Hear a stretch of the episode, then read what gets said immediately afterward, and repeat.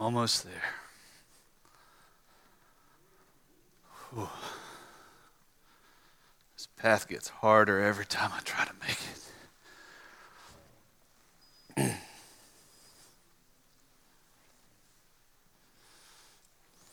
Whew.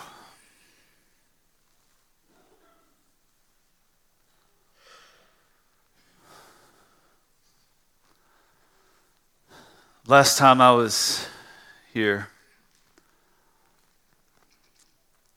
Was it an easy day. Actually, last time I made this trip, that was the hardest day of my life.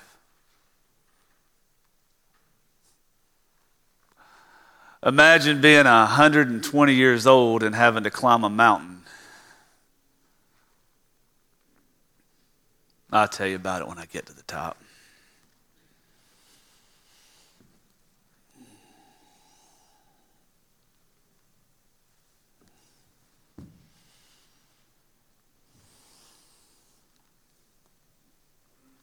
How rude of me. Let me introduce myself. My name is Abraham.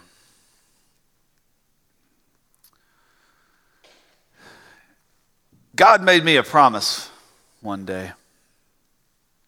As a matter of fact, He made me a couple of promises.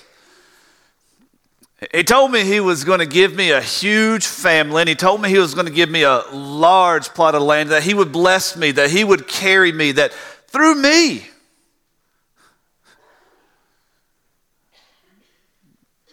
just a man, son of Terah, sheep herder, the entire world would be blessed.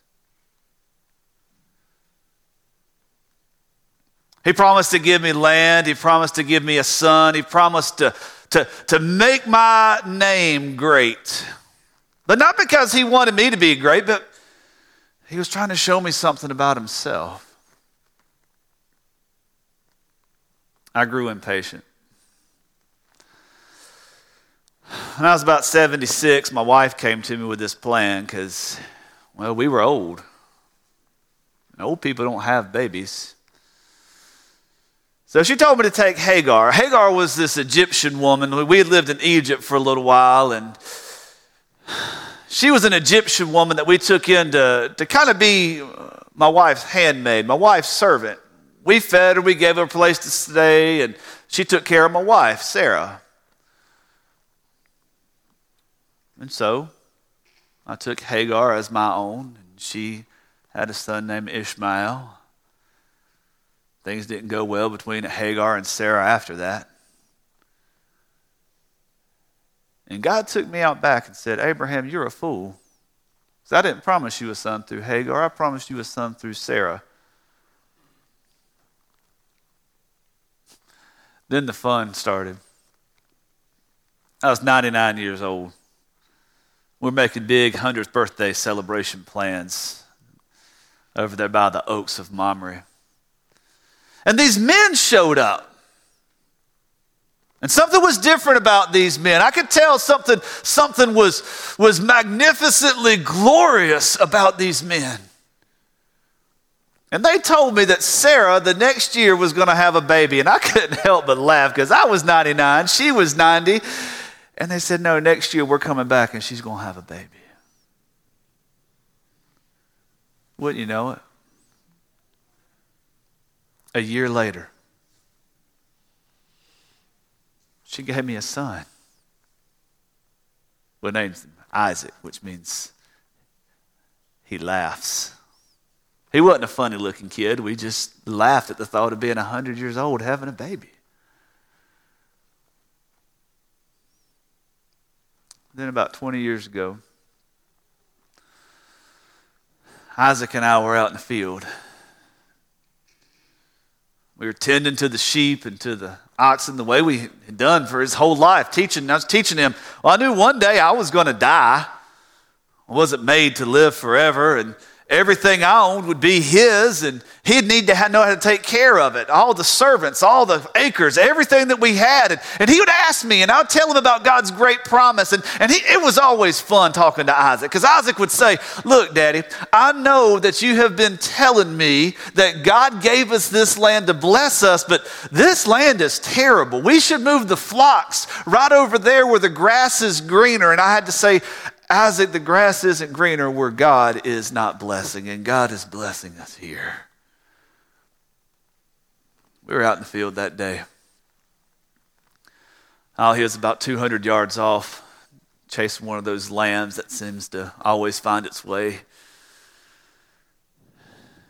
And I hear this voice Abraham? Abraham! I knew the voice. Yes, Lord. Abraham, I want you to take your son, your only son, the son that you love, and offer him to me as a sacrifice.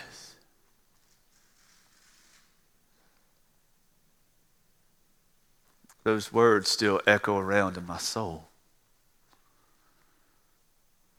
And I look at Isaac. And my thought is, Lord, why, why Isaac? It took me a hundred years to get this boy. Every promise you made to me, God was bound up in this son. How? Oh, God. Okay. Imagine the conversation I had to have with Sarah that day. The next morning, I got up and I took Isaac, took a couple of donkeys, and took a couple of servants, and we loaded it up with firewood. And I took the torch of fire in my hand, and I kissed my wife and said, We'll be back. So we left. God had told us to go towards the mountains of Moriah. So we journeyed two days. At the third day, I could see the mountain out there in the distance, and I told the two servants, Hey, you guys, you wait here. The boy and I, we're going to go up on that mountain and we're going to worship and we'll be back. Praying to God that I was right. Praying to God that somehow, some way, I was right that we would be back. If God had promised me this boy, God was going to do something that only God can do to make sure this boy came back down this mountain with me. So I trudged up the path. We got about halfway up the mountain that day, and you always wonder about your kids if they've got enough common sense to make it in this world. And Isaac looked at me and said, Daddy, we've got the wood, we've got the fire, but we didn't bring anything to sacrifice. Why are we going up here to build an altar and offer God a sacrifice if we didn't bring the lamb, if we didn't bring the offering? I can't tell you the hurt in my heart. So I pulled Isaac in close and I wrapped my arm around him. I said, Son, the Lord God will provide the ram for sacrifice. He, he's going to do it. He's asked us to do this. We're following him. He will provide. I had to turn away quickly because I just had to pray, God, please provide. I got up here to the top of the mountain.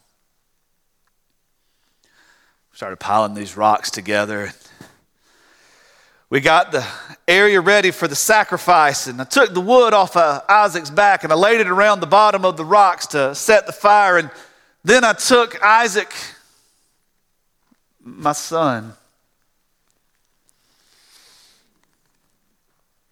my only son, the son I love. I took him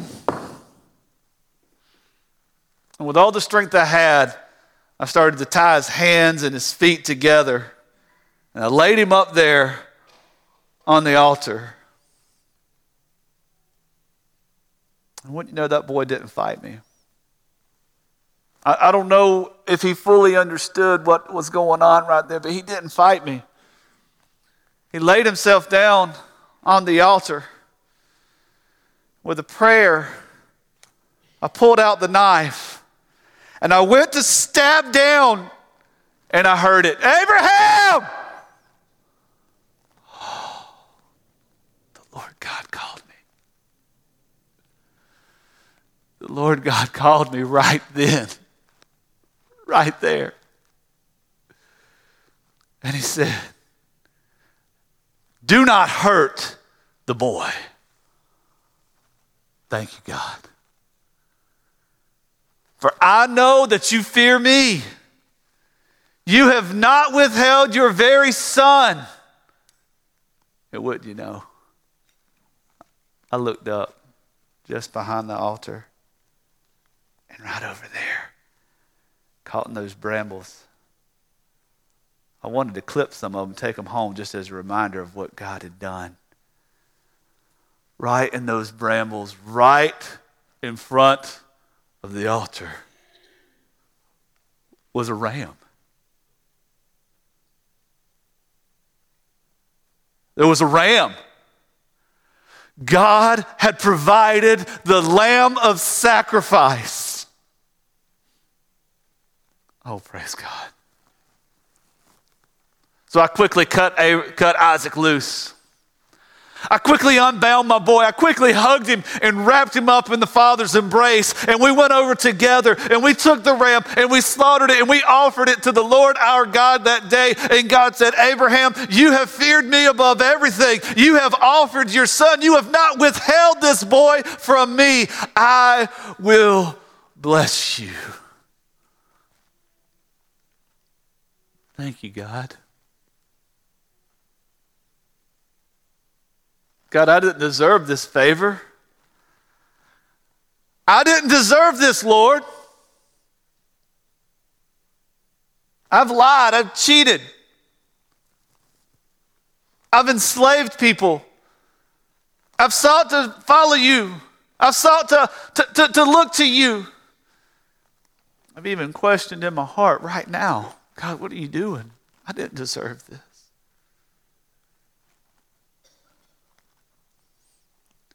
I've had some time over the years since we were up here that day to think about what God was showing me. To think about what God was doing that day. Why God would ask me to ascend that mountain why God would ask me to lay down that boy. And, and, I wish I could give you every bit of heavenly wisdom possible, but there are a few things that I think I've learned from that.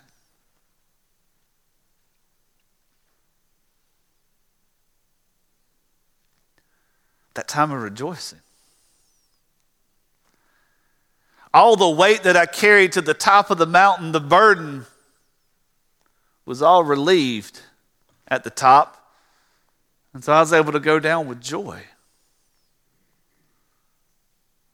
I was able to go down with a song in my heart. I was 120, but I felt like I was 20 again. I almost wanted to race Isaac down the hill to see who could get to the bottom fastest to tell the goodness of God's work of God's provision. But what God showed me that day was that sometimes God tests his people by requiring acts of inexplicable obedience. Sometimes God requires his people to do the inexplicable things for him. It doesn't make sense. You can't add it up. I couldn't figure out why. God, I've got thousands of sheep and cattle. I'll give you all of them. I'll give you any of them. But why Isaac, the one you promised? I couldn't wrap my mind around it. But what I knew was that God had asked me to do something that I couldn't explain. And He tested me. He, he tested me to see if I would prove true to what I claimed about this God. He tested me to see if I could demonstrate what it is he had, who it is that he had called me to be. Oh, it's easy to talk about these things. I mean, I tell my boys all the time the story of when God took me out there and said, Abraham, you see all those stars up there? If you can count them all, that's how big your family's going to be and how I believed him. And he, he said that my faith was as good as righteousness. Oh, I could tell him all about that. And I couldn't explain why he would want me to sacrifice Isaac, but he called me to do it, so I had to. He's tested. The more people I talk to, the more I realize that God tests all of us if we call on his name.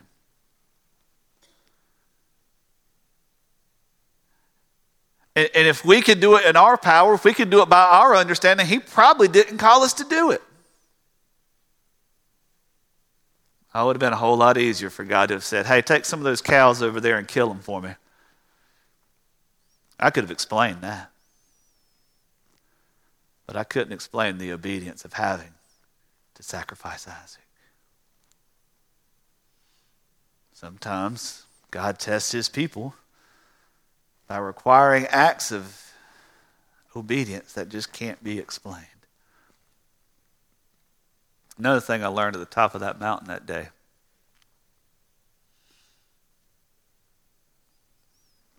God rattled me to the core.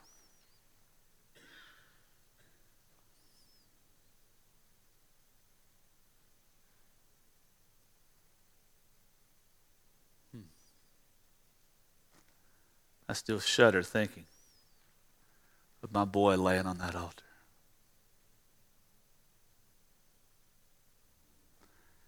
He told me that no sacrifice is too great if it's God who requires it. No sacrifice is too great when God requires it. I could have thought of a thousand reasons not to sacrifice my son. First of all, he's life, he's human. Oh, God, you don't, we don't kill people. We don't do that. That's not what we do around here. God, your promise. God, my son. God, the inheritance. God, everything. God, this. God, that. And what I found as I looked across all my possessions and my wife and my family and the future, what is that it's really easy to try to bargain with God on some of these really big things that we think matter, like sacrificing a son, but oftentimes we don't want to give God the little things. Oftentimes we try to hold on to stuff here that God has asked us to give, thinking that, oh, that sacrifice is too great. I sacrifice friends, I sacrifice wealth, I sacrifice this, I sacrifice that, but no sacrifice is too great when we consider the greatness and the fullness of our God. Nothing. Because trusting God does not allow for us to hold back. We can say we trust God, but when we hold back, we're really saying, No, I don't actually trust this God. I don't believe this God is big enough to compensate for this sacrifice. I, I, I, don't believe that God is big enough to rescue my son. And as I tell him time and time again,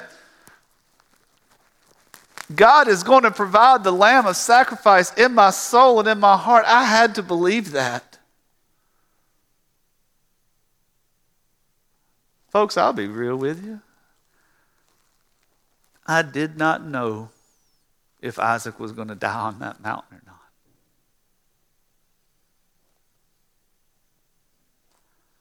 I believed that God was big enough for both of us to come back down. I didn't know if he was going to be dead and God was going to bring him back to life. I didn't know. What I knew was that that sacrifice of my son was nothing compared to the greatness of my God. And as a daddy, I was given a choice. I can either love what I have in this life or I can love the God who gave me life.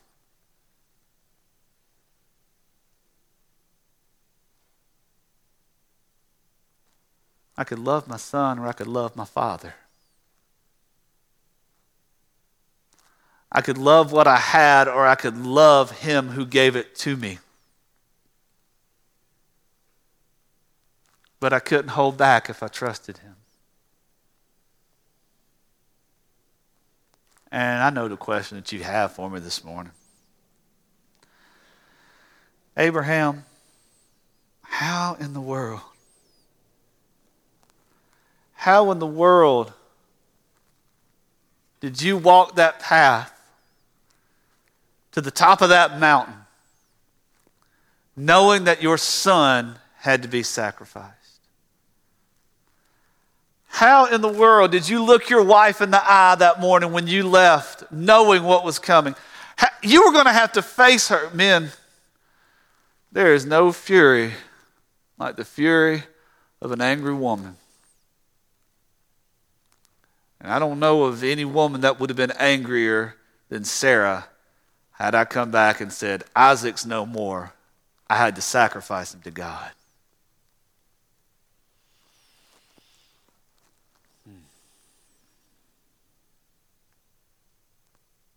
See, too often we don't consider our sacrifices in that weight, which makes us ask is it really a sacrifice?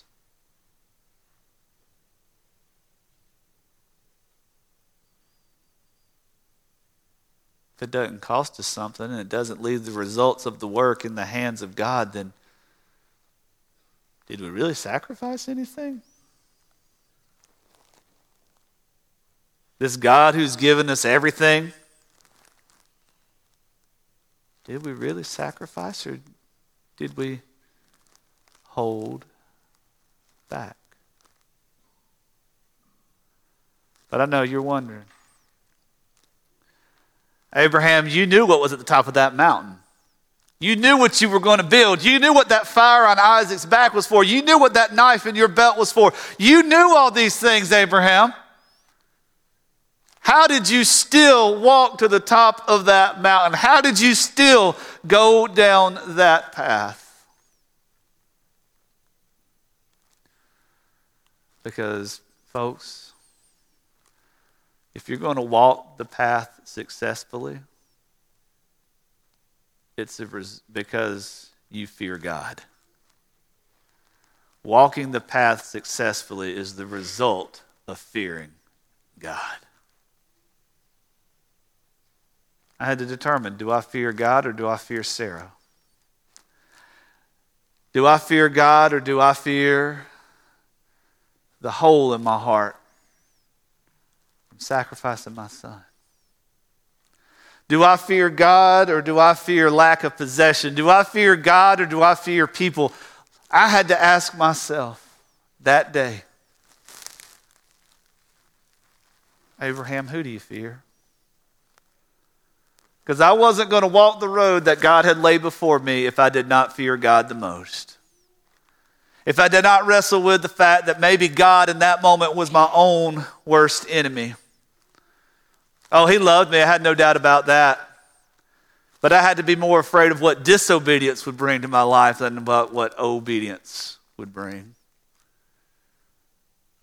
Because no sacrifice is too big when God requires it. Because I can't hold back if I say I trust God. Because sometimes God asks us to do something that we just can't explain. But before God asks you, You've got to ask Do I fear God? Or am I content to hold back? I got to get out of here. Sarah's making some lamb stew.